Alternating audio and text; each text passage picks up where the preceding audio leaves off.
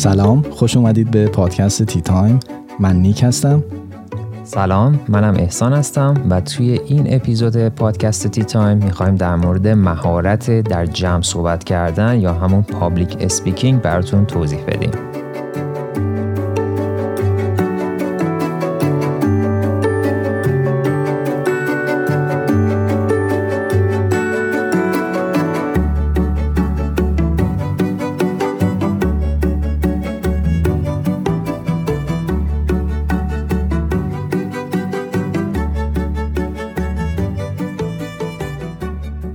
خب احسان، امروز سیزدهم فروردینه، در واقع روز سیزده بدره و من و تو اومدیم بریم تو تی تایم، داریم اپیزود هشتم رو ضبط میکنیم. هفته‌ای که گذشت یه خورده هفته پر دردسری بود برای پادکست ما.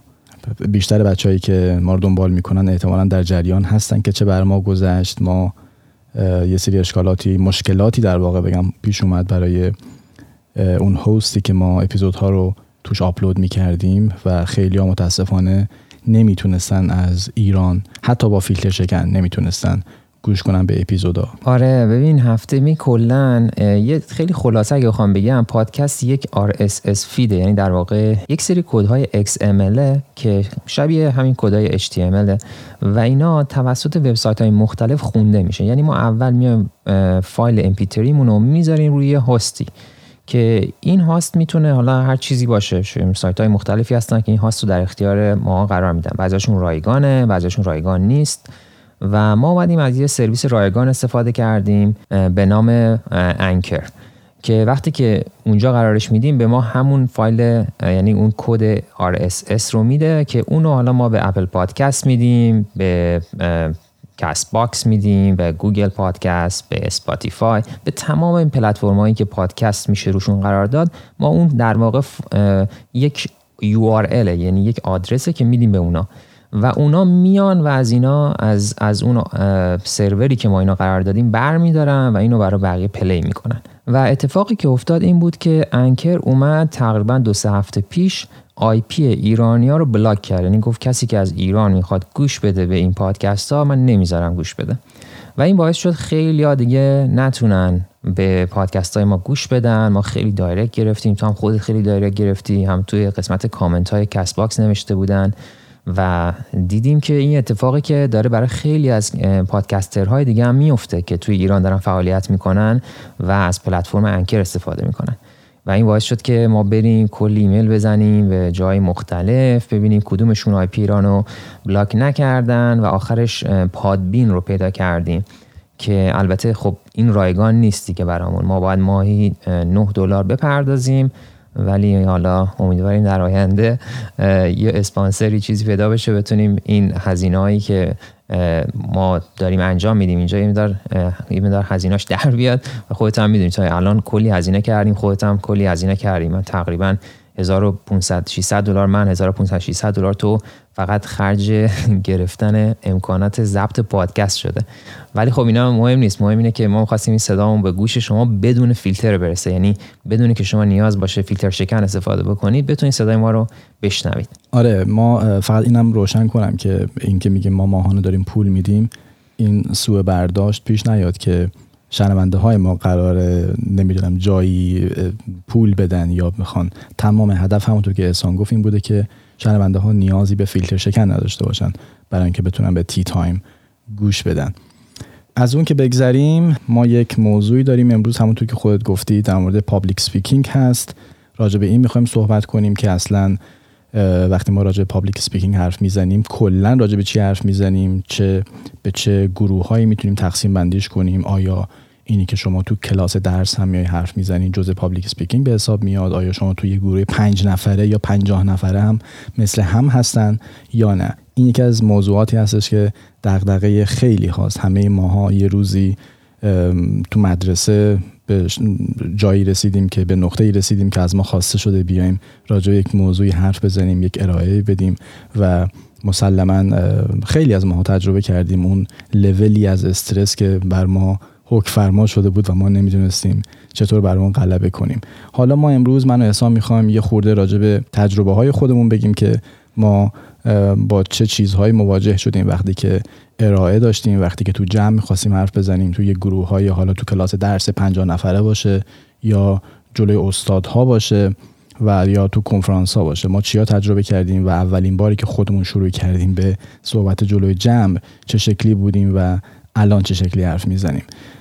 به نظر من احسان اگر اوکی هستی کوتاه راجع به تعریف کلا پابلیک اسپیکینگ یکم حرف بزنیم، راجع بهش، اینکه ما من و تو چطور نگاه میکنیم کلا به پابلیک اسپیکینگ و آیا این قضیه‌ایه که واقعاً باعث دردسر یا نه؟ آره نیک، ببین کلاً پابلیک اسپیکینگ، حالا ما میگیم صحبت کردن در جمع یا سخنرانی، هر موقع ما حالا ممکنه توی یه جمع کوچیک باشه، اصلا حتی یه جمع خانوادگی باشه، یا یعنی جایی باشه که چند نفر دیگه دارن به شما گوش میدن، حالا از جمع خانوادگی و دوستانه بگیر تا اینکه شما وارد مدرسه میشید، مثلا سر کلاس میخواین یک سمینار بدین یا حتی توی دانشگاه میخواین کار انجام بدین، یا اگه استاد دانشگاه هستین تدریس میکنید، و توی کنفرانس ها همونجوری که خودت گفتی، یا حتی مثلا شما وقتی که شغل میگیرین کماکان اینو دارین، یعنی شما با کسایی که دستگاه مختلف ازشون میخرید میرید پرزنتیشن دارید،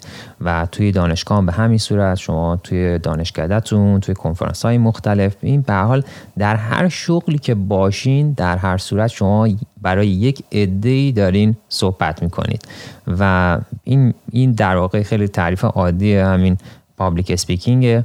و به نظر من خیلی مهمه که آدم یواش یواش، هیچ هیچ کس از اول یک اسپیکر یا همون یک صحبت کننده خوبی نبوده، و هم این یه چیزی یاد گرفتنی، یعنی همه میتونن اینو یاد بگیرن، مهارت‌های مختلفو یاد بگیرن که چطور اینو بهتر و بهترش بکنن و به اون ترسشون غلبه بکنن و یک اعتماد به نفس داشته باشن موقعی که میرن توی جمع میخوان صحبت بکنن. در واقع تعریف تعریف پابلیک اسپیکینگ میشه این.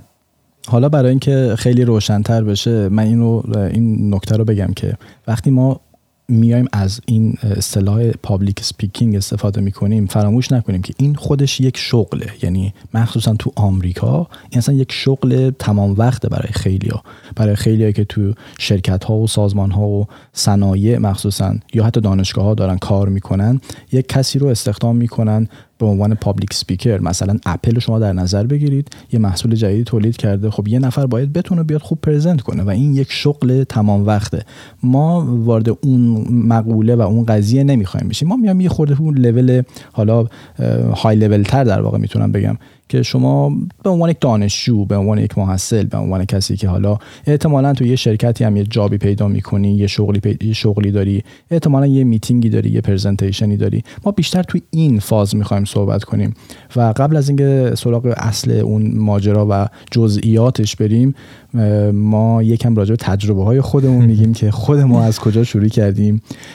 وقتی که یعنی این به یادم میاد ناخودآگاه خندم میگیره، برای اینکه دیگه میدونی دیگه هممون وقتی که اوایل دانشگاهمون بوده و مجبور بودیم که بریم حالا پرزنتیشن داشته باشیم چه مشکلاتی داشتیم، چه گرفتاری هایی بوده، به خاطر اینکه مشکل داشتیم که غلبه کنیم بر اون استرس و کم کم میایم به سمت جلو و اینکه الان کجا وایسادیم، الان چه شکلی میتونیم حرف بزنیم توی یه جمع حالا پنج تا پانزده بیست نفره و اینکه واقعیت ها راجع به سخنرانی توی جمع چی هست. اگه اشکالی نداره احسان میخوای خودت شروع کن از تجربه، اولین تجربه خودت. احتمالاً حدس میزنم که تو کلاس درس بوده که آره. میخواستی یه پرزنتیشنی داشته باشی. آره اون کلاسای درس. حالا قبل اگه یه ذرم قبلتر از اون بخوام بگم، توی دانشگاه من موقعی که همون لیسانس دانشگاه طب طبیعی شهید رجایی بودم، یادم اولین بار بهم یکی از استادا گفت که شما قراره یک مراسم توی دانشگاه برگزار بشه و مجری این مراسم شما. حالا مراسم از طریق دانشکده علوم بود و این مراسم مثلا خودمونی بود که بچهای دانشکده علوم بودم. من به قدری استرس گرفتم، یعنی صدای تپش قلب خودم رو میشنیدم بالای سن، اینقدر استرس گرفته بودم و واقعا کار آسونی نیست، یعنی هر کسی یک مقداری از اون استرس رو داره اولش که شروع میکنه راجبه، یعنی میره میخواد در جلوی جمع شروع کنه به حرف زدن. ولی خب میگم این حالا مدل‌های مختلف داره، حالا این مدل حرف زدن حالا که مجری باشی خب جوری نیست که شما حالا پرزنتیشنی داشته باشی، پاورپوینتی داشته باشی. اما اون مدلش که توی دانشگاه مثلا شما سمینار داری توی کلاس یا حالا برای کسای مختلف اون هست، ولی خب اولین بار که دیگه به صورت کاملا مستقل بود اون موقع بود که دیگه من از دانشگاه فارغ التحصیل شدم و خب دفاعمونم اونم یه جورایی صحبت کردن در جمع به حساب میاد. خب اونم اونم خب به نظرم یعنی یکی از چالش برانگیزترین صحبت کردن‌ها بود و بعد از اون دیگه وقتی وارد محیط دیگه زندگی شدم و معلم شدم، صحبت کردن سر کلاس درس و اینکه خب موارد مختلفی هست، حالا علاوه بر صحبت کردن چیزهای مختلفی رو باید کنترل می‌کردم، اینکه کلاس رو کنترل بکنم، اینکه درس دادن خودم رو بتونم به نحوی که مد نظرم هست منتقل کنم و نهایتاً تا اینکه اومدیم آمریکا و اینجا خب سمینارهای مختلف، پرزنتیشن‌های سر کلاس، توی گروه و برای دپارتمان، همه اینا خب وجود داشت تا اینکه باز اومدم حالا توی شرکت اینتل که کار میکنم. باز مثلا ما هر روز ما یک سری میتینگ داریم که توی میتینگ ها خب باید حرف بزنی، راجع به چیزی صحبت بکنی که باز اینم حالا به صورت آنلاینه ولی خب باز هم یه جورایی صحبت کردن توی جمعه. ولی خب میگم کل این مراحل مختلف زندگی به نحوی این پابلیک اسپیکینگ وجود داشته برای من و اولش میگم واقعا اصلا خیلی برای, برای من خیلی سخت بود، ولی خب با یه سری تکنیک هایی که حالا به مرور زمان یاد گرفتم، حالا از کسای مختلفی که حتی می اومدن توی دانشگاهمون، تو دانشگاه فلوریدا ارائه میکردم و پرزنتیشن داشتن، یه سری نکات یاد میگرفتم، میدیدم که اینا چجوری مثلا این کار انجام میدن و این باعث میشد تکنیک های مختلف رو از کسای مختلف یاد بگیرم و حالا در ادامه توضیح میدم که چه کارایی میکردم که این یه مقدار بهتر و بهتر بشه. حالا تو خودت چی کار میکردی نیک اولین باری که پابلیک اسپیکینگ داشتی؟ حالا قبلش توی ایران به چه صورت بود و الان که اومدی آمریکا به چه صورته؟ مخصوصا اینجا که دیگه الان به زبان خودمون هم نیست دیگه، به زبان انگلیسی باید صحبت بکنی. دقیقا همینطوره. من اولین صحبتم تو جمع جمع تقریبا بزرگ اگه بخوام حساب کنیم زمانی بود که من دانشجو بودم. یادمه که یک درسی بود که استاد روز اولی کلاس اومده بود که گفتش که بخشی از نمره پایان ترم شما پرزنتیشن و ارائه شما توی این درس هست در طول این ترم. بعد یه حالت قرعه کشی مانندی بود که می اومد تعیین می‌کرد که کی چه روزی از این سمستر پیش رو میتونه بیاد موضوع خودشو جلوی کلاس ارائه بده و مال من تقریبا شده بود یه چند هفته آینده. و وقتی که این پروسه شروع شده بود من میدیدم که بچهای دیگه‌ای که میان ارائه میدن، من میدیدم که تقریبا این مقدار استرس چقدر زیاده. حتی میدیدم دقیقاً یادمه یکی از بچه‌ای که اومده بود جلوی کلاس داشت ارائه میداد، یک برگه‌ای دستش بود که توش نوت نوشته بود و این برگه رو که با خودش میبرد شما باورت نمیشه که این چقدر میلرزید این برگه، چون یه برگه بود که دفتر یا کتاب نبود که هرچی نازکتر باشه که میدونی شما شدت لرزش رو بیشتر میبینی، احساس میکنی. من میدیدم که این کلن انگار رو ویبره است، داره میلرزه. اون اولین نکته ای بود که به ذهنم رسید که آقا رفتی جلو داری ارائه میدی، برگه نبر، دفتر با خودت ببر. دفتر یه چیز سنگین با خودت ببر که اگه میلرزه دیگه ملت نبینن، دیگه انقدر دیگه تابلو نکنی. این اولین نکته ای بود که به ذهن من رسیده بود که از بچهای دیگه در واقع تجربه ارائه اونا یاد گرفته بودن. تا اینکه به نوبت من رسید و واقعیت اینه که با تمام تلاشی کرده بودم، با تمام همتی که من گذاشته بودم برای اون ارائه، پر از استرس بودم. نهایتاً میدونم اونایی که اونجا نشسته بودن شاید خیلی هم براشون مهم نبوده، حالا من دارم راجع به چی حرف میزنم، ولی در نهایت شمایی که اون جلو هستی احساس میکنی که چقدر نگاه‌ها به سمت توه و این فشاری که بر من وارد شده بود. من آخر ارائه من حدوداً یه بیست خورده دقیقه طول کشیده بود، من خیس عرق شده بودم، تمام لباسم خیس بود از مقدار استرسی که من داشتم. حالا این اولین تجربه‌ایه که من تو دانشگاه داشتم. منتها تو همون دوره لیسانسم بازم یه چند تا ارائه دیگه بود. منتها من تو یک نقطه‌ای رسیدم که رفتم با یکی از اون استادایی که باهاش خود رابطه‌ام بهتر بود، باهاش راحت‌تر بودم، ازش پرسیدم که آقا شما که میای درس میدی چیکار میکنی که استرس نداری جلوی کلاس؟ ولی من مثلا تو این ارائه‌ای که دادم خیلی استرس داشتم. حالا من حرفاشو ترجمه میکنم، عین اون عبارتی گفت و نمیتونم بگم، ولی معنی حرفاش این بودش که به حالت خیلی مؤدبانه ترش این بود که آقا جون تصور کن هیچ کی جلوت نیست. گرفتم من گرفتم چی گفت، حالا اکثرا همونو میگن. آره تصور کن هیچ کی تو کلاس نیست و با این نگاه وقتی بری جلو شما ارائهت خیلی خوب میشه و اصلا هیچ استرسی هم نداری. ولی واقعیت اینه که اون خیلی کمک نکرد. یعنی من همون زمانی که لیسانس هم تموم شده بود هم همچنان یا خورده سخت بود برام که بتونم تو جمع یه پرزنتیشنی داشته باشم. و وقتی که اومدیم اینجا دیگه خب تعداد پرزنتیشن ها خود به خود زیاد شد. یعنی هر سمستر هر درسی که داشتی حداقل یک تا دو تا پرزنتیشن تو هر درس باید داشته باشی تو اون سمستر خاص. و شما حساب کن تو پنج سالی که شما داری پی اچ دی تو میگیری چند تا پرزنتیشن داری. حالا یه وقت جلوی فقط استاداته، یه وقتی جلوی کل کلاسه، یه وقتی هستش که شما یه مثلا یه مقاله‌ای میدی، میری مثلا یه ایالت دیگه، یه کنفرانسی هست اونجا با حرف بزنی. اینجا دیگه خودتی و خودت. بعد چیز دیگه فارسی هم نیست، یعنی زبان انگلیسیه و اینجا نقطه‌ایه که شما به خودت میای میگی آقا جان آخرش چی؟ دیگه تا کی؟ یعنی شما دیگه باید به خودت بیای یه زمانی. و کم کم میخوام بگم که تمام حرف من اینه که هرچی گذشت برام عادی تر شد و چیزی که برام خیلی عادیش کرد دوره‌ای که من تی ای بودم. خب بیشتر دوره پی اچ دی من من جی آر ای بودم، ریسرچ میکردم، ولی یه چند وقتی شاید چند سمستری من جی تی ای بودم که مثلا تدریس تو کلاس باعث میشد که من خیلی برام عادی تر بشه و این تدریس تو کلاس مواجه شدن با دانشجوهای لیسانس این اعتماد به نفس رو هی بهم میداد که ببین میشه راحت صحبت کرد جلوی جمع. و این شد که نهایتاً صحبت کردن تو کلاس درس به خصوص، بیشتر تجربه من برای پابلیک اسپیکینگ همون تو کلاس درس و نهایتاً کنفرانس و اینا بود، بیشتر از این نبود چیزی. آره اینا واقعا درسته. و یه چیز دیگه هم حالا که من حالا بریم سراغ راجع به این که چطور ما خودمون رو یه مقدار تقویت کردیم و چه چیزایی فکر میکنی خودت باعث شد که ارائه‌ات بهتر بشه، راجع به اینا یه مقدار توضیح بدیم. اولین چیزی که من موقعی که اومدم اینجا متوجه شدم این بود که میدیدم خود بچه‌هایی که اینجان، یعنی آمریکایی‌ها و همکلاسی‌هام هم تمرین می‌کردن برای ارائهشون. مثلا ما ارائه‌ای که برای دپارتمان ما هر سمستر یک ارائه داشتیم و این میدیدم که دانشجویی که آمریکایی هستن دارن به زبون خودشون هم ارائه میدن، میومدن تمرین می‌کردن. مثلا بچه‌های گروه ما میومدن میگفتن آقا ما هفته بعد ارائه داریم، بیاین مثلا جمع شین شما گوش بدین بعد ببینیم من چطوری ارائه میدم.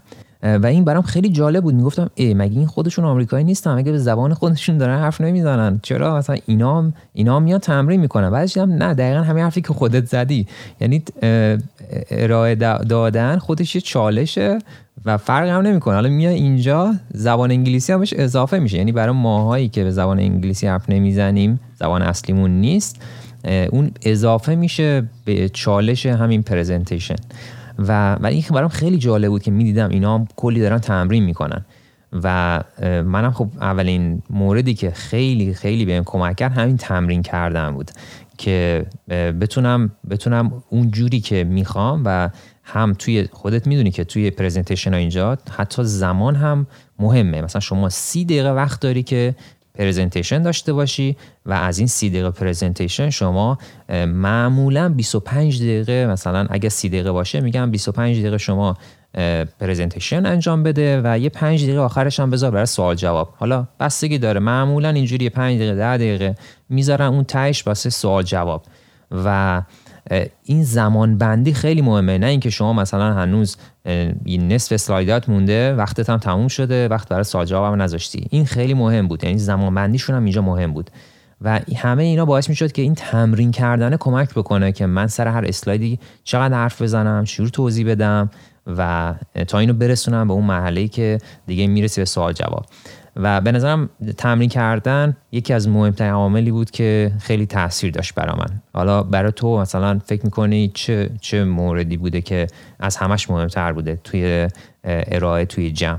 خوب شد که این بحث تمرین کردن رو عنوان کردی. کلا اینم من باید اضافه کنم که ما وقتی در مورد پابلیک اسپیکینگ حرف میزنیم دو مدل پابلیک اسپیکینگ ها هستش. یه مدل هستش که شما اصلا تمرین نمی‌کنی، تمرین شده نیست، مثل پادکستی که ما تو ضبط می‌کنیم تمرین نمی‌کنیم. یه مدلی هستش که تمرین شده است، اینی که مثل تمرین نشده است، مثل پادکست من تو. اگه دقت کرده باشی کلی ام ام از این چیزا داریم ما، زیاده و این عادیه، یعنی هیچ کس نیستش که نداشته باشه. ولی اگر حالت تمرین شده است، اون موقع بحث به حرفه‌ای بودن شما و بحث این که شما کجا میخوای ارائه بدی خیلی مهم میشه.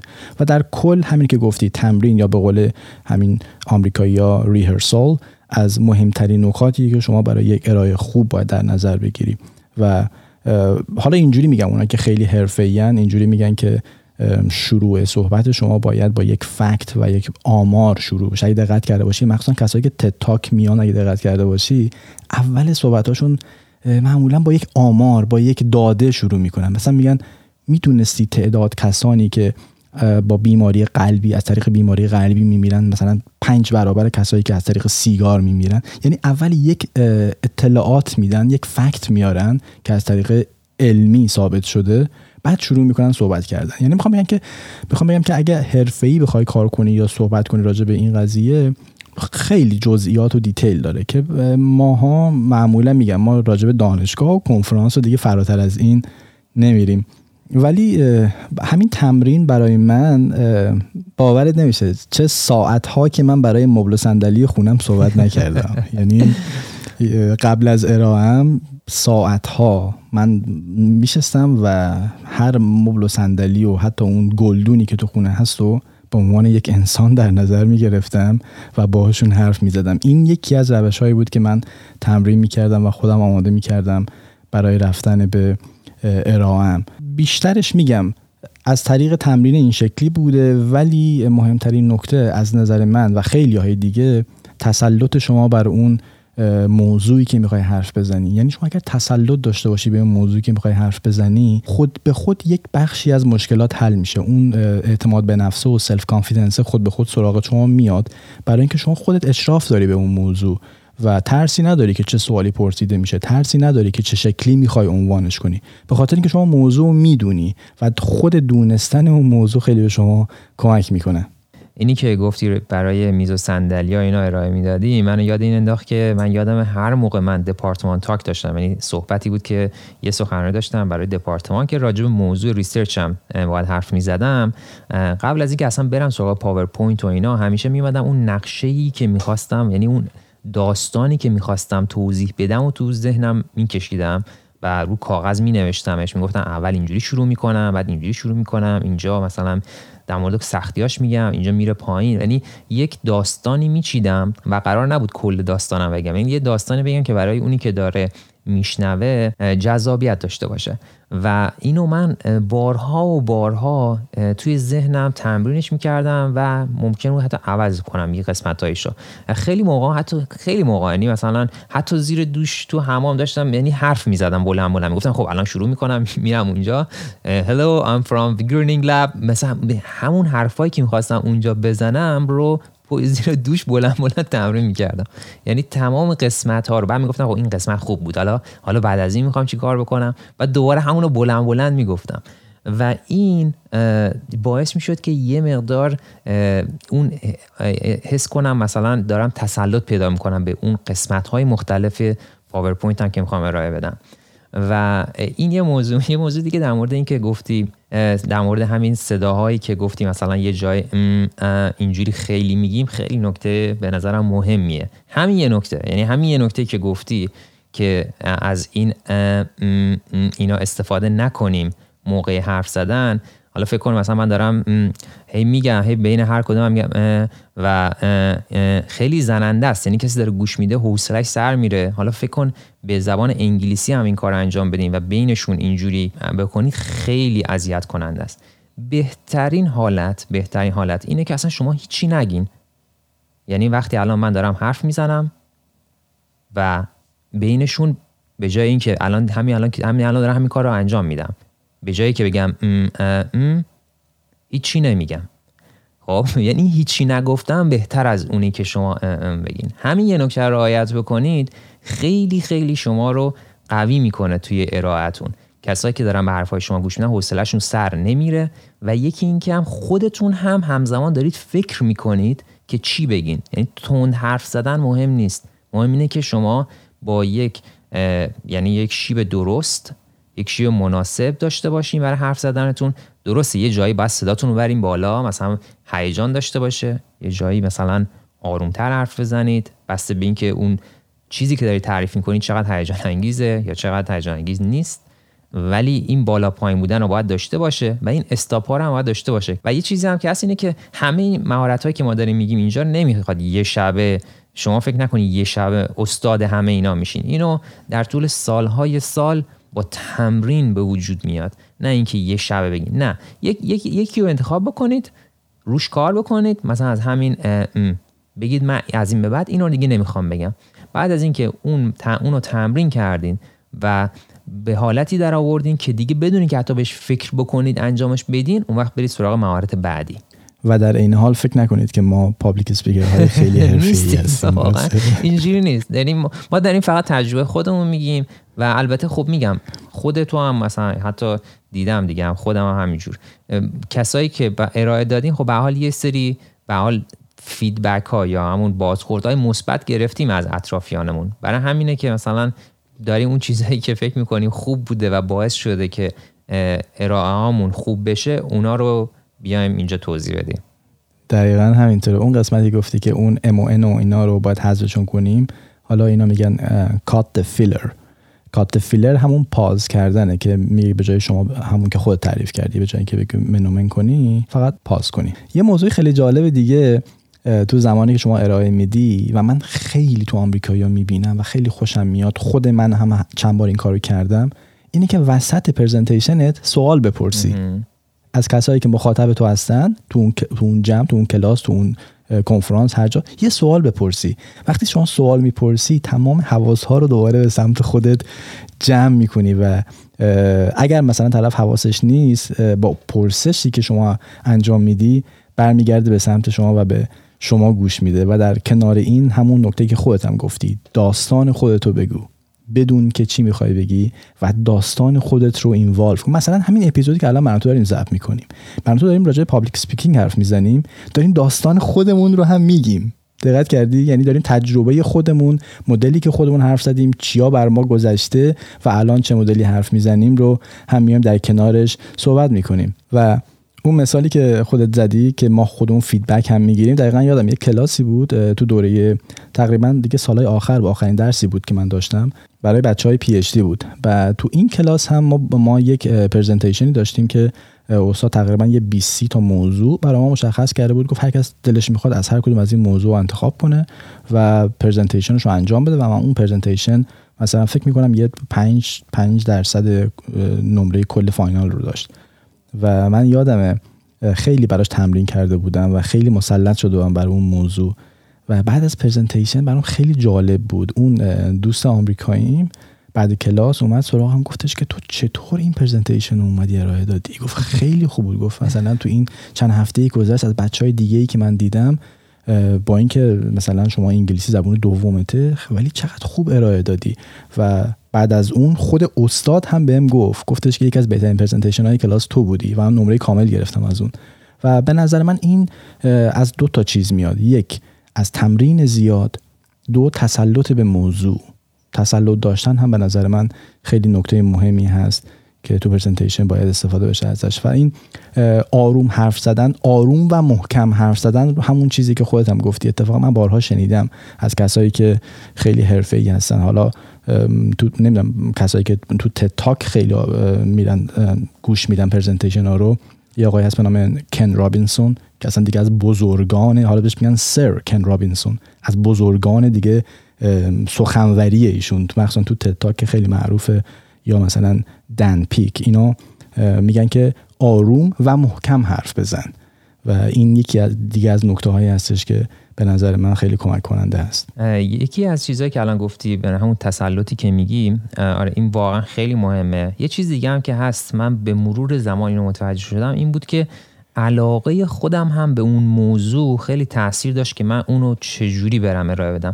مثلا من برای ارائه‌هایی که توی دپارتمان داشتیم اینقدر من هیجان داشتم که اون ریسرچی که انجام دادم رو توضیح بدم برای اونایی که نشستن. واقعا از خوشحالی خوشحال بودم و در عین حال یه ذره اون حالت اینکه نگران هم بودم، یعنی استرس بود، اون یه ذره استرس بود ولی استرس کنترل شده بود، یعنی اون هیجان رو به من میداد که برم توضیح بدم.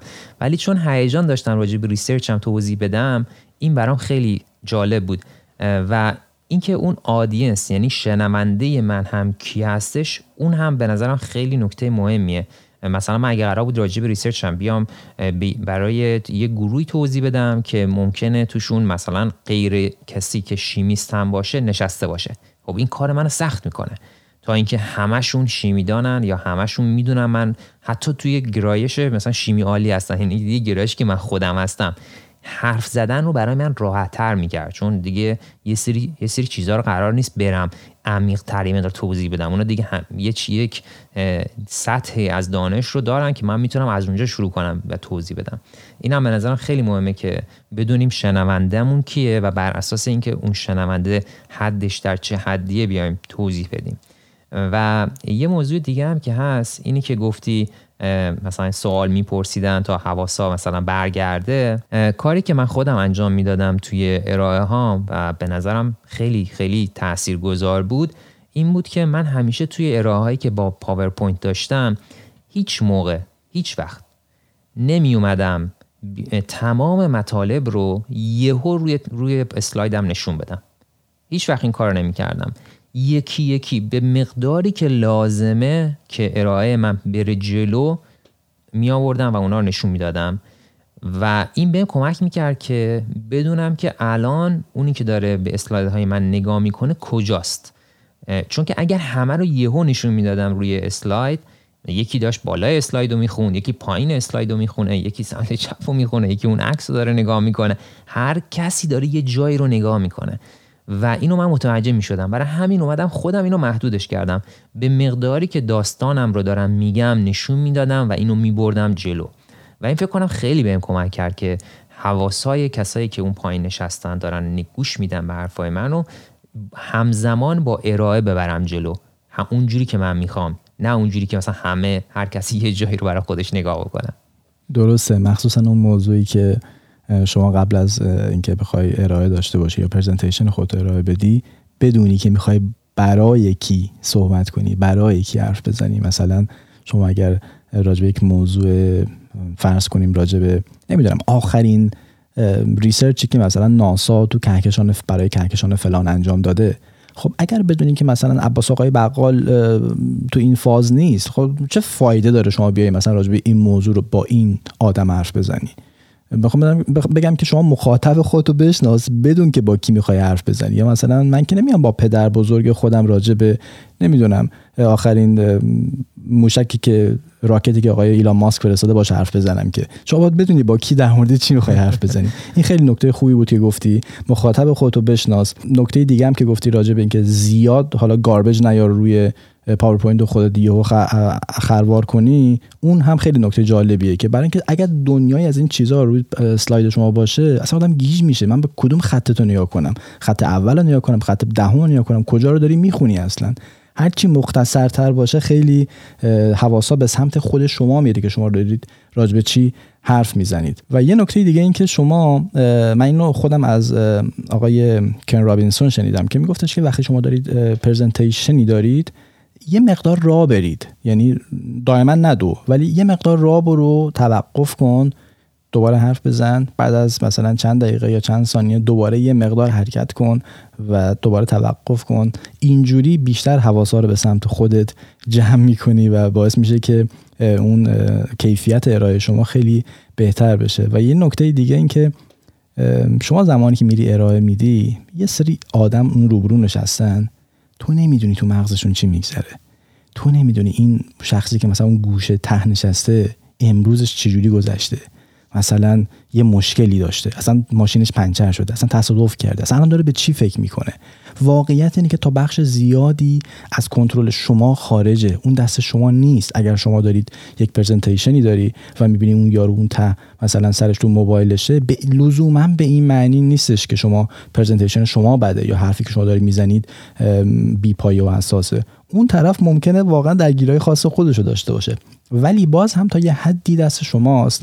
از اونجایی که شما اگر حرفه‌ای باشی، تسلط کامل داشته باشی، میتونی با مدلی، با اون فلویی که خودت داری میبری جلو پرزنتیشن خودتو، حواس‌ها رو به سمت خودت جمع کنی. مثل همین قدم زدن، مثل همین پرسش سوال، مثل همین مدلی که خودت گفتی، مرحله به مرحله تو اسلاید همگام کنی اون مخاطب رو با خودت. اینی که گفتی راه رفتن به نظرم خیلی مهمه، و ولی به قول اینا تو ماچ نباشه، اینجوری نباشه که اون کسایی که دارن نگاه میکنن و ارائه شما رو میشنون حالت میگن حواسشون پرت بشه، اصطلاح اصطلاحش میشه دیسترکت بشن، حواس باعث حواس پرتی نشه، تا اون مقدارش مفیده. و حتی اینکه خود اون بادی لنگویج، زبان بدن شما هم به نظرم خیلی مهمه. یه نکته‌ای که خیلی من شنیدم و حتی به نظرم برای خیلی ها خوب جواب میده اینه که مخصوصا اون اوایلش که شما میخواین ارائه بدین، وقتی شما وای میستین و حرف میزنید، همه نگاه ها به شماست و اون اونو حس میکنید که همه دارن به شما نگاه میکنن، و این باعث میشه یه فشاری به آدم وارد میشه که همه دارن به من نگاه میکنن و این مدار حالت مثلا آدم استرس میگیره. اگه با دستتون و حرکات دستتون مثلا یه جای رو نشون بدین، اسلاید رو نشون بدین، یا با حرکات دستتون نشون بدین که چه اتفاقی داره میفته، یعنی یه مدار اون حرکت دستتون باعث میشه که حواسات دیگه فقط الان به مثلا نگاه‌های شما نباشه و این مدار حواسا پخش میشه و یه مدار حس میکنید کمتر توجه کاملا روی شماست و از استرستون یه مقدار کمتر، یعنی یه مقدار استرستون کم میکنن. بنابراین نکته که به ذهنم میرسه همین لحظه اینه که آقا جان، شما برای اینکه بتونی صحبت کنی لزوما، اگر به فارسی حرف میزنی لزوما شما نباید استاد ادبیات باشی، استاد سخنوری باشی. شما با دونستن فارسی و با تمرین زیاد میشه. و من و تویی که اومدیم آمریکا، با اینکه انگلیسی زبون اصلی ما نیست، باز هم ما نباید استاد زبان انگلیسی باشه. ما نباید حتما اکسنت ما انقدر آمریکایی باشه که نه، ما داریم میبینیم مثلا سی او گوگل یا آقای هندیه، یا خیلی از بزرگانی که تو شرکت های آی تی هستن تو آمریکا اصلا خارجی هن و اینا میبینید که خیلی راحت دارن صحبتاشون رو میکنن، پرزنتیشن های خودشون رو دارن و موفق تر از دیروز هم هستن. پس در کنار این میخوام اضافه کنم که شما زمانی که دارید ارائه میدید، همونطور که احسان گفت، اون یک دقیقه اول خیلی مهمه. شما برای اینکه همه دارن به قول احسان به شما نگاه میکنن، و اینجا کاری که باید بکنی اینه که شما زمانی که شروع میکنی به حرف زدن، در هر لحظه ببین، شما که به عنوان یک انسان نمیتونی در هر لحظه به ده نفر نگاه کنی یا حتی به دو نفر نگاه کنی. شما در لحظه، در آن واحد، به یک نفر فقط میتونی نگاه کنی.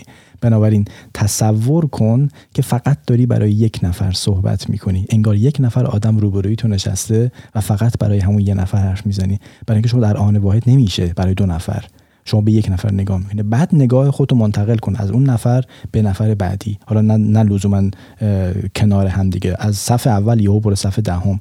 در هر لحظه به یک نفر نگاه کن. اینجوری هم خودت احساس آرامش بیشتری به دست میده که انگار داری برای یک نفر حرف میزنی، و هم اون مخاطب شما احساس میکنه که داری شما نگاه خودت رو تقسیم میکنی بین دیگران.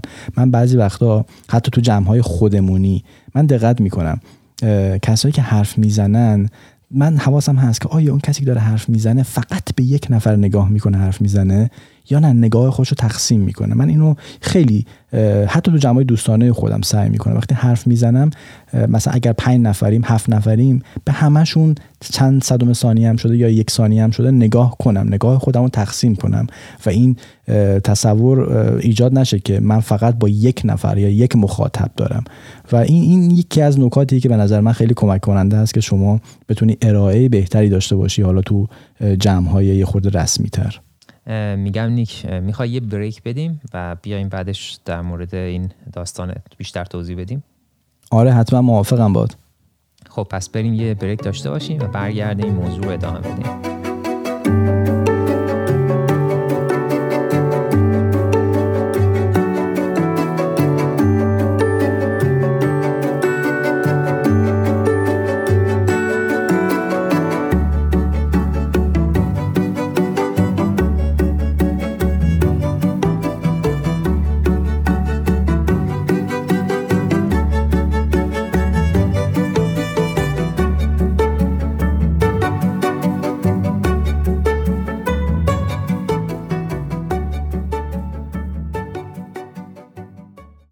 نکته مهم دیگه در مورد اضطراب و انگزایتیه که اول اپیزود هم من و احسان یک گذری بهش داشتیم و در حالی که نباید اینو فراموش کنیم که یکی از مهمترین نکاتیه که اگر شما بتونی استرس و اضطراب رو کنترل کنی شاید بخش زیادی از ارائه خودت رو بتونی کنترل کنی. حالا بعضی از اینایی که خیلی حرفه‌این و سخنورای خیلی خوبین معمولا میگن که آقا شما اصلا به این فکر نباش که بخوای انگزایتی و اضطراب رو حذف کنی، اصلا این امکان وجود نداره که شما بتونی انگزایتی رو حذف کنی، حذفش ممکن نیست، ولی شما باید به این قدرت برسی که کنترلش کنی. بعد یه مطالعه انجام شده بود تو دانشگاه استنفورد، از دانشجوهای لیسانس پرسیده بودن که شما از این لیستی که به شما میدیم از کدوماشون بیشتر میترسید. از جنگ گفته بودن، از خیلی چیزای وحشتناکی گفته بودن و نهایتاً یکی از گزینه‌ها صحبت کردن در مقابل جمع بود که هشتاد و پنج درصد شرکت کننده ها همین سخنرانی در مقابل جمع رو انتخاب کرده بودن که از اون بیشتر از همه چیز میترسن. بعد به قول اون آقایی که داشت صحبت میکرد، اون کنفرانس در واقع اون مطالعه رو ارائه داده بود، میگفتش که هشتاد و پنج درصدشون گفتن سخنرانی در جمع خیلی براشون ترسناکه، ولی من مطمئنم که اون پانزده درصد دیگه هم دروغ گفتن، اون پانزده درصد دیگه هم اونا هم از همین میترسن ولی فقط نخواستن راجبش صحبت کنن. ولی آره، انگزایتی و اضطراب به نظر من با تمرین زیاد، با کنترل کردنش میشه مسئلهش رو حل کرد و داشتش ولی باهاش کنار اومد. یه چیز دیگه هم که حالا من خودم توی بعضی از ارائه‌ام، حالا بستگی داره اون ارائه‌ام برای کجا باشه، توی جمع مثلا اگه دانشکده باشه یا یه مقدار، حالا بستگی داره اون چقدر حالت فرمال باشه یا این فرمال باشه. مثلا اگه توی کنفرانسی باشه میتونم این کار رو انجام بدم، ولی اگه مثلا برای مصاحبه شغلی باشه شاید حالا خیلی درست نباشه. ولی مثلا توی جمعایی مثل کنفرانس یا دپارتمان تاک میومدم چیکار می‌کردم، یه مقدار پرسونالیتی خودم رو وارد حرف زدن میکردم. همینی که میگی داستان رو مال خودت بکن، یه مقدار خودت باش و در مورد تجربیات خودت حرف بزن. یکی هم این که بعضی موقع مثلا یه کاری که انجام دادم یه بار جالب بود، این بود که ما یه ماده شیمیایی رو که باید سنتزش میکردیم و تقریبا ما شش ماه بود که درگیر بودیم با یکی از مراحلش، جواب نمیداد و توی این شش ماه یعنی روزی نبود که این استاد من هی میومد میگفت چی شد، مثلا این جواب نمیداد و روش‌های مختلف داشتیم انجام میدادیم و جواب نمیگرفتیم واقعا. و یه بار دیدم من تقریبا یه روزی بود که یعنی دیگه میخورد به آخر هفته و من دیدم این واکنش داره جواب میگیره و چند مرحله بود و یعنی اگر اون مرحله رو رد میکردیم بعد از اون دو مرحله دیگه بود که دیگه ماده پایانیمون رو میگرفتیم و اونقدر من هیجان داشتم که یعنی اون مرحله انجام شد، یعنی انجام شد ولی فرداش ویکند بود، ولی اونقدر خوشحال بودم که سریع نرفتم خونه، یعنی اومدم کارا رو تمومش کردم تا تقریبا دو سه موندم اونجا و صبح زودم دوباره رفتم، یعنی روز تعطیل رفتم دوباره شروع کردم و کار کردم. دو روز پشت سرم ماده رو یعنی سنتزش کردم و ما برای که مادهمون رو مثلا نشون بدیم که اون ماده رو که سنتز کردیم خودشه یه طیف باید بگیریم که بهش میگن طیف انمار، بچه‌های شیمی خیلی باش آشنایی دارن، حالا نمیخوام وارد تخصصی بشم. اون طیف رو اومدم پرینت گرفتم بعد چسبوندمش به در اتاق استادم، یعنی ماده پایانی رو چسبوندم به در اتاق استادم، با روش شکل ماده رو کشیدم، طیف رو هم زدم. بعد استادم اونو توییتش کرد، یعنی اونقدر خوشحال شد که اومد اونو توییتش کرد و من همون هم عکسی که زده بودم در اتاقش و هم توییت استادم رو توی یکی از اسلایدها نشون دادم که کلی همه خندیدن که گفتم اینجوری یعنی مثلا یه حالت حالت طنزش طنز که نه، یه حالت خودمونی کردم داستانا. به نظر من خیلی جالب بود، اگه بتونید همچین کاری انجام بدین این باعث میشه یه مقدار حالت اون جو خشک مثلا صحبت کردن شکسته بشه، یه مقدار خودمونی تر بشه. آره خیلی جالبه. در کنار این من احسان فکر میکنم دیگه من حرفای خودم رو باید جمع‌بندی کنم دیگه، نکات آخر رو بگم و اگر شما حرف دیگه ندارید کم کم به آخرهای این اپیزود برسیم. یه چیزی که میخوام بگم تقریبا خلاصه حرفای هر دوونه اینه که ما برای اینکه صحبت کننده خوبی باشیم باید صحبت کنیم. الان بعد از این جمله تا اولین سوالی که به ذهنت میرسه اینه که اوکی خب این همه میدونن برای اینکه صحبت کننده خوبی باشی باید صحبت کنی، بدیهیه. ولی واقعیتش اینه که پس پس مشکل چیه؟ هشتاد و پنج درصد ملت میگن که ما میترسیم. مگه ما راه حلش رو نمیدونیم؟ پس چرا؟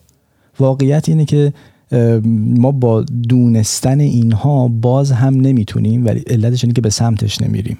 ببینید اگر شما فرض کنید که الان من با آقای ایکس یا خانم وای دارم حرف میزنم، میگم این ارائه‌ای که امروز داری چندمین ارائه زندگیته، چندمین پرزنتیشن زندگیته. فرض کنید که بگه این بیستمین پرزنتیشن زندگیمه. خب من برمیگردم میگم شما این بیستمیشه به خاطر اینکه نوزدهمی وجود داره، یعنی به خاطر اینکه نوزدهمی هست شما امروز بیستمیشو داره ارائه میدی، به خاطر اینکه هجدهمی بوده شما نوزدهمی رو انجام دادی. یعنی میخوام بگم که شما همه رو انجام دادی، رفتی به سمتش، تلاشتو کردی و امروز به بیستمی رسیدی. و اگر همینجوری رو دست رو دست بذاری، با بذار من اینو صادقانه بگم، شما با صد تا پادکست شنیدن، با هزار تا ویدیو یوتیوب دیدن، شما نمیتونی سخنران خوبی بشی، نمیتونی پابلیک اسپیکر خوبی بشی. همه اینا منوط به اینه که شما زمان بذاری، تایم بذاری. به قول آقای مالکوم گلدول، حالا بازم من میگم این حرف خیلی شاید علمی نباشه، میگه که شما ده هزار ساعت زمان بذار برای هر چیزی در اون زمینه خبره میشی. من خود من تو زندگیم بسیاری آدم‌های قد بلند دیدم در طول زندگیم و بسیاری از همون آدم‌های قد بلند حتی بلد نبودن والیبال بازی کنن. آیا لزوماً قد بلند بودن شما رو یک والیبالیست خوب میکنه؟ اصلاً اینطوری نیست. آیا لزوماً از یک ژن خاص بودن، مثلا میگن سیاه‌پوستا خیلی بدنسازهای خوبیان؟ نه، اصلاً اینجوری نیست. همه اینا منوط به اینه که شما زمان بذاری، تایم بذاری.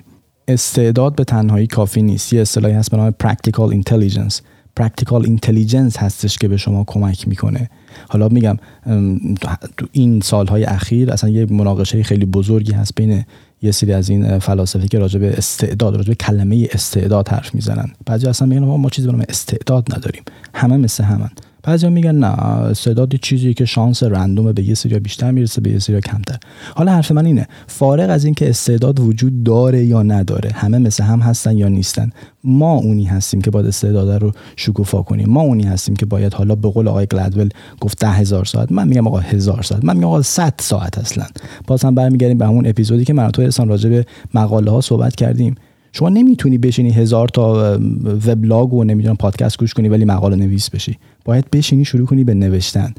و آخرش هم این داستان داره یادم میاد که یه مطالعه تو آمریکا انجام شده بود تو مدرسه. گفتن که یک کلاس سفالگری بود، دو گروه تقسیم کردن کلاسو. گفتن گروه اول شما برید هر مقاله، هر کتابی هست راجع به سفالگری بخونید، یاد بگیرید خیلی علمی، و مثلا هفته بعد بیایم این سفال رو درست کنید.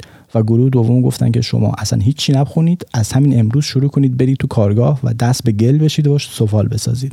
و خیلی جالبه، اون گروه دوم که اصلا هیچ مقاله‌ای نخونده بودن، هیچ مطالعه‌ای نکرده بودن، چون دستشون عادت کرده بود به اون گل و اون ابزاراتی که داشتن، اینا خیلی سفال‌های بهتری ساخته بودن. علتش اینه که بیشتر تمرین کردن. فقط همین. شما ممکنه یک آدم پیدا کنی که شصت ساله داره توی یه شرکتی کار میکنه، هر روز هم تو میتینگ ها بوده، یعنی شصت سال هر روز داشته میتینگ داشته، ولی هنوز نمیتونه تو جمع حرف بزنه. ولی مثلا یه آدم بیست و پنج ساله پیدا میکنی که خیلی هم تجربه نداشته، ولی به خاطر اینکه میشینه، تایم میذاره و تمرین میکنه و تمرین میکنه و تمرین میکنه، میبینی که چقدر خوب داره یه جلوی جمعی هزار نفره صحبت میکنه. و این آقای کانر نیل که خیلی منم خیلی علاقه دارم بهش، ایشون یه کارآفرینه، اصلا هم اسپانیاییه، میگفتش که شما برای اینکه اسپیکر خوبی بشی یه دوربین بذار جلوی خودت، یه دوربین، حالا هر چی، دوربین لپتاپ، هر روز پنج دقیقه چند دقیقه بیا حرف بزن، هر چیزی که علاقه داری بهشو راجبش حرف بزن. بعد از چند ماه ببین که چه مدلی حرف میزنی. بنابراین خلاصه همه حرفای من اینه که تمرین زیاد باعث میشه که شما بهتر بتونی حرف بزنی. این موضوع که گفتی نیک راجع به این که آیا همه قد بلندا والیبالیست خوبی هستن، من یاد انداخت موقعی که اومده بودم تازه آمریکا و اومدم اینجا، رفتم سر کلاس درس و خب خودم میفهمیدم که درس دادنم خوب نیست. یعنی میفهمیدم که قدرت انتقالم خوب نیست، چون من تو ایران معلم بودم و وقتی دانش آموز نمیفهمه میفهمم که نمیفهمه. برای همین این منو آزار میداد و من با خودم میگفتم که میگفتم که اینا اینا که مثلا خب ها. بعد گذشت و بعد از مثلا تقریبا یک ترم و اینا، دو ترم گذشت، من معرفی شدم به عنوان یک کسی که بهترین تیچینگ اسیستنته که یه جایزه بهم بدن. که حالا مراحل مختلف داشت. اول می اومدن سر کلاس منو ریکورد میکردن، بعد یه تیم تشکیل میشد که اونا رو تحلیل میکردن، بعد سه نفر رو انتخاب میکردن توی دپارتمان، بعد اون سه نفر میشد دو نفر، بعد یه نفر که دیگه اون جایزه رو میدادن به اون. و این جایزه از طرف دپارتمان ادویکیشن بود. و بعد وقتی که من اون جایزه رو گرفتم، این نزدیک بود گریه بکنم دیگه، اونقدر خوشحال بودم از اینکه من روز اولی که اومده بودم و الانش هم خب به حال میدونیم ما چون زبان اصلیمون نیست، هر چقدر بمونی خوب میشیم، ولی او... کسایی هستن از من بهتر حرف میزنن، خب کسایی هستن که این زبان زبان مادریشونه.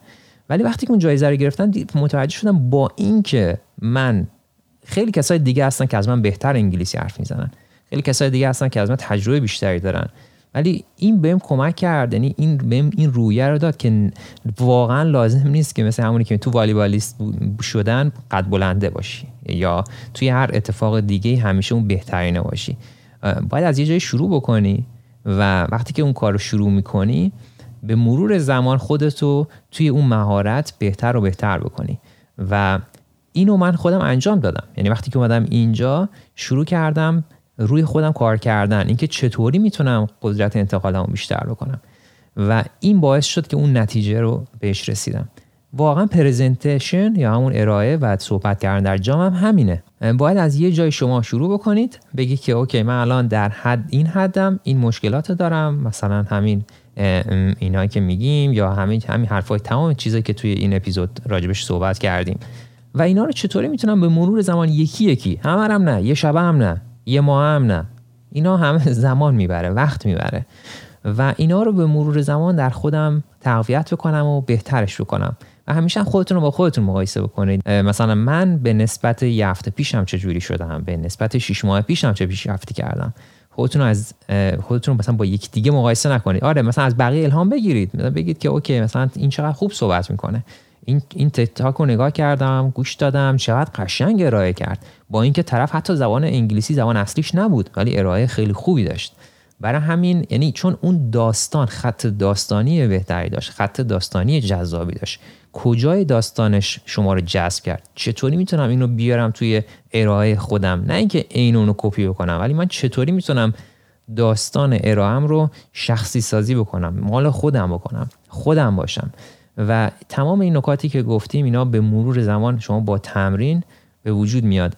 و ولی خیلی و... خیلی وقتا هم اینو قبول دارم که خیلی از ما وقتی میخوایم یه کاری انجام بدیم، همون کمالگرایی، همون پرفکشنیسمی که ما میگیم، اونی که ما میگیم من باید اینو به نحو احسن انجام بدم. هر کاری، یکی میگه من میخوام یه کانال یوتیوب بزنم، مثلا من باید نمیدونم دوربین فلان داشته باشم، نور فلان. آقا از همون دوربین موبایلت میتونی استفاده کنی، شروع کنی به ویدیو ضبط کردن، کانال یوتیوب بزنی.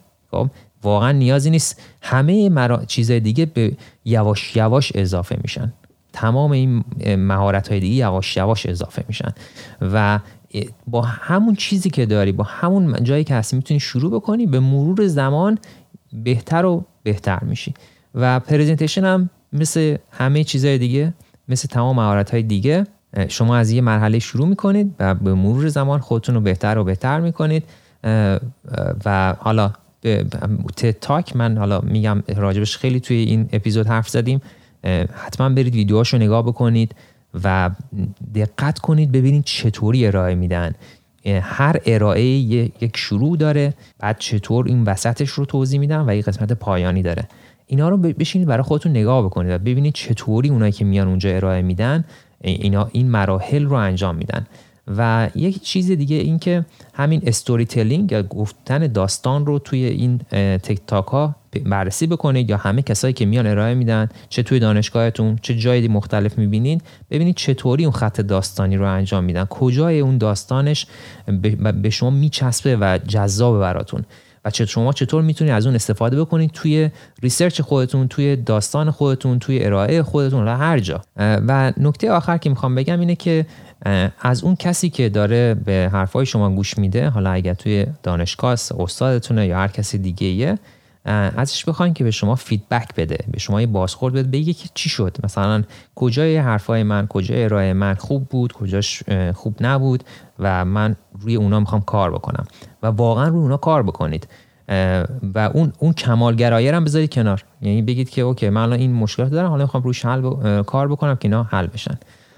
همین. حالا میگم باز حرف خیلی زیاده اگه بخوایم راجع به موضوع توضیح بدیم، ولی تا حدی که به ذهن من میاد این موارد بود و همین. فقط من آخرین نکته رو بگم قبل اینکه این اپیزودو ببندیم. داشتی حرف میزدی من یاد یه چیزی افتادم. یه کلاسایی هست تو آمریکا بهش میگن توست ماسترینگ. من قبلا هم راجعش صحبت کردم. توست ماسترینگ از این کلاساییه که شما میری شرکت میکنی، هفته یک روز در واقع جلسه دارن، یه سری داور دارن و شما رو شما رو آموزش میدن که چطور جلوی جمع بتونی صحبت کنی. خیلی کلاساش عالیه. من یه جلسه‌شو رفتم، من تا دیگه وضعیت یه جوری بودش که نمیتونستم بیشتر شرکت کنم به خاطر درسم، ولی خیلی جالب بود. مثلا به شما موضوع میدن، میگن که هفته بعد بیا راجع به این حرف بزن، و وقتی که حرف میزنی از زمانی که از ثانیه‌ای که شروع میکنی به حرف زدن، از تمام جسچر بدنت، حرکت سرت، مثلا گلو صاف کردنت، همین مدلی که همه اینا رو میان میشمرن، محاسبه میکنن، ان او ام کردنا رو همه رو میشمرن و آخر سر شما رو ارزیابی میکنن که شما نمره چند شده. و این نکته خیلی جالب که من داشتم یه تاکی بود داشتم نگاه میکردم چند وقت پیشا، این کسی که تو توست ماسترینگ اون سال نفر اول شده بود اتفاقا خارجی هم بود، یعنی نیتیو اسپیکر انگلیسی نبود و خیلی جالب بود. رفته بود یه سخنرانی داشت، اول اجرا یعنی همون اول قبل اینکه شروع کنه به صحبت کردن یه سیگار در آورد و فندکش روشن کرد یه لحظه. خب این کار خیلی, خیلی کار غیر طبیعیه دیگه، تو یک کنفرانسی مثلا سیگار در آورد، بعد یهو سیگار از لبش برداشت، گفت به جمع، رو به جمع گفت what یعنی یعنی خب چیه بعد، یعنی از اینجا تمام حواسا رو به سمت خودش جمع کرد. خیلی کار حرفه‌ای و قشنگی بود به نظر من، مدلی که ایشون اومده تمام حواسا رو به سمت خودش جمع کرده با روشن کردن یک سیگار بوده. و میگم این, این از این جور کارا اینا دیگه باید خود خلاقیت داشته باشی که حالا لزوما نگه شما تو دانشگاه الان بری سیگار بزنن. نه البته خب اینم بگم اون تد تاک من نگاه کردم موضوعش مرتبط با موضوع تد تاک بود، یعنی با اون حرفی که می‌خواست بزنه مرتبط بود با با اون چیزی که کاری که داشت انجام میداد. این حالا خیلی سخته بخوایم یه چیزی بگیم که برای همه جواب بده، نه این باید باید یعنی مثلا اون نمیگم میگم بستگی به خلاقیت آره. شما داره که شما چه چیزی رو به ذهنت میرسه که خیلی به درد اون جا بخوره، به درد اون به درد اون مکان بخوره. ولی در نهایت اینه که عامل اصلی اینه که آقا جان شما وقتی میری بالا فکر میکنی که اوکی یه ده فکر میکنن که من بدم، این این خوب و بد رو کی تعریف میکنه؟ خوب یعنی چی؟ یعنی چیزی که بده و برعکس. بد چیه؟ ارائه بد چیه؟ ارائه بد ارائه‌ای که خوب نباشه. خب این خوبو کی تعریف میکنه؟ مگه میشه؟ تعریف همه آدما متفاوته. بنابراین شما خوب رو خودت برای خودت تعریف بکن و خودت راضی باش از اون کاری که میکنی، از اون تلاشی کردی و اون پرفورمنسی که داشتی. به نظرم این یکی از کلیدهای خیلی مهم برای ارائه خوبه که شما برای خودت تعریف کنی آقا من چقدر از خودم انتظار دارم و خوب و یا بد بودن کنفرانس من، ارائه من، همونطور که خودت گفتی یکی از روش‌ها اینه که فیدبک بگیری. روش دیگه اینه که خودت تعیین کنی آقا من کاری کردم الان راضیم، برای به عنوان اولین ارائه خودم خیلی راضیم از کاری کردم، امیدوارم تو ارائه دوم برام بهترش کنم و سوم بهتر و بهتر و بهتر و بهتر و نهایتا شما اونی هستی که باید اون پروگرس و پیشرفت خودت رو به ارزیابی کنی و خودت رو بهتر کنی. این که اولش گفته این سیگار روشن کرد که حواسا رو جمع بکنه راجب موضوعی که راجب سیگار و اینا بود می‌خواست توضیح بده، یه استاد ما داشتیم دیوید لی که این یکی از استادای خیلی معروف شیمیه که انگلیسی هستش، اومده بود توی دپارتمان ما و ارائه داشت. شنیده بودیم که حالا مثلا توی ارائه‌اش مثلا ارائه خیلی خوبی داره و واقعا خیلی ارائه قشنگی داشت، پاورپوینتاش معرکه بود، یعنی عالی بود، یعنی در حد شاید بگم مثلا انیمیشنایی که ساخته بود شاید در حد مثلا کسی که یعنی یه انیمه خودش انجام نداده بود، از دانشجوش انجام داده بودن، بعضی‌ها حتی داده بود بیرون براش انیمیشن درست کرده بودن و خیلی خیلی قشنگ بود. ولی یه کاری که این میکرد مثلا هر تقریبا ده دقیقه یه روبی یه شعبده بازی انجام، اصلا شعبده بازی کاملا بی ربط، یعنی یه چیزی که اصلا با خودت میگفتی اصلا چه ربطی داشت به ارائهش، ولی خب بعضیا دوست داشتن، بعضیا میخندن، بعضی از استادام شاکی شده بودن که اصلا این چه ربطی داره به این ارائه، یعنی میگفتن این داره حواس پرت میکنه، دیسترکت میکنه. ولی خب جالب بود برام، مثلا یعنی این دقیقاً دیگه یه مثلا یه چی میدونم، مثلا یه چیزی رو غیب میکرد، یا مثلا بعضی موقع اون یه نوری هست که میگیرن مثلا میندازن روی این که مثلا نشون بدن که اینجا رو نگاه بکنید یا اینجا رو نگاه بکنید، این نوره رو آره, آره. آره این نوره رو انداخته بود، بعد رفت از رو دیوار ورداشتش، اون نوره قطع شد، نوره اومد تو دستش، بعد نوره رو از اون دستش میداد به اون دستش، این دستش نو... خیلی انداشت رو بعد بازی می‌کرد. من واسه گفتم این چرا به نظر میاد از روش‌های مدیریت شاید کلاس یا اون جمع باشه، یعنی هر کسی روش مدیریتی خودشو داره. خودت سال‌های سال درس خوندی و با استادهای متفاوتی در ارتباط بودی و میدونی که هر استادی یک روش مدیریتی داره برای اون کلاسی که خودش میخواد اونس مثل درس بده. مثلا سر یک از همین کلاس من با بچهای لیسانس داشتم بهشون میگفتم که تقریبا اوایل سمستر بود، گفتم که ببینید من زمانی که میخوام امتحان بگیرم از شما، اگر فکر تقلب که اولا که تقلب من واقعا ندیدم، خیلی خیلی به ندرت میشه ببینی که شما اینجا دانشجوی تقلب کنه، ولی بهشون گفتن که ببین اگر فکر این فکر به سرت زده که میخوای مثلا تقلب کنی یه زمانی سر یک امتحانی، این کارو نکن، اون لحظه دست نگهدار، بیا اون سوالو از خود من بپرس، من بهت قول میدم جواب اون سوالو بهت میدم و شما بنویسش. من تو اینو تو کلاس گفتم، یعنی انقدر دوست داشتن، انقدر خوششون اومده یعنی اعتماد رو اینجوری شما اعتماد رو میتونی ببری بالا، اعتماد میکنن بهت. هیچ کس هم این کارو نکرد که ازم بپرسه جواب این سوال چی میشه. ولی میخوام بگم که روش‌های مدیریتی رو خودت باید ابداع کنی، خودت باید خلاقیت داشته باشی و اون ارتباط رو برقرار کنی. آره واقعا میگن حرف حرف میاره، حالا شما یکی میگی منم یکی میگم دیگه، همینجوری ادامه پیدا میکنه. مرسی که این اپیزود هم گوش دادین. حالا یه مقدار در مورد سوشال میدیا خودمونم بگیم، این که منو میتونید توی یوتیوب پیدا بکنید و هم توی اینستاگرام به نام احسان اکسپلینز، اگر سرچ بکنید همون گزینه اول میاره. و توی همین اپیزودی هم که الان دارید گوش میدین، توی قسمت توضیحاتش هم لینک یوتیوب من هست، هم لینک اینستاگرام من، برای نیک هم همینطور لینک هر دوتاش هست. ولی اگه میخوای حالا یوزرنیم سوشال میدیات هم بگی نیک. آره من توی اینستاگرام نیک نقطه تاک و توی یوتیوب نیک شجاع میتونید منو پیدا بکنید. ولی در نهایت از شما میخوایم که به دوستاتون هم پیشنهاد بدید اپیزود پادکست تی تایم رو و بهشون کمک کنید که اونا هم بتونن اپلیکیشن پادکست رو نصب کنن و پادکست تی تایم رو سرچ کنن و ما رو داشته باشید. برامون کامنت بذارید، ما خیلی خوشحال میشیم. همونطور که قبلا هم گفتیم من و احسان کامنت های شما رو میخونیم، ممکنه وقت نشه جواب بدیم ولی قول میدیم میخونیم، فرق نمیکنه، هر جا برامون کامنت بذارید. و حرف آخر من این که تلاش کن، شکست بخور، دوباره تلاش کن، دوباره شکست بخور، ولی این سری بهتر شکست بخور. مرسی که این اپیزود هم با ما گوش دادین و همراهمون بودین و مرسی از این که بهمون امتیاز میدین توی اپلیکیشن های مختلف پادکست و برای دوستاتون اپلیکیشن ها رو نصب کنید. مخصوصا توی ایران کست باکس فکر کنم همش معروف تره، میتونید اونجا به فارسی سرچ بکنید پادکست تی تایم و توی اپل پادکست هم ما هستیم که میتونید اونجا هم سرچ بکنید پادکست تی تایم برای شما میاره. این فکر کنم معروف ترینش این دوتا است. حالا برای کسایی که آیفون دارن اپل پادکست خیلی معروفه و فیلتر هم نیست، من تازه شنیدم. و توی کست باکس هم که میتونید ما رو پیدا بکنید. مرسی، خیلی بهمون رویه میدین، کامنت هایی که مینویسین امتیاز میدین بهمون و این به ما انرژی میده که هفته بعد با یه موضوع جدید بیایم سراغتون و توضیح بدیم، حرف بزنیم، بشینیم اینجا و در مورد تجربیات خودمون براتون بگیم. مرسی، تا هفته بعد و یه موضوع دیگه.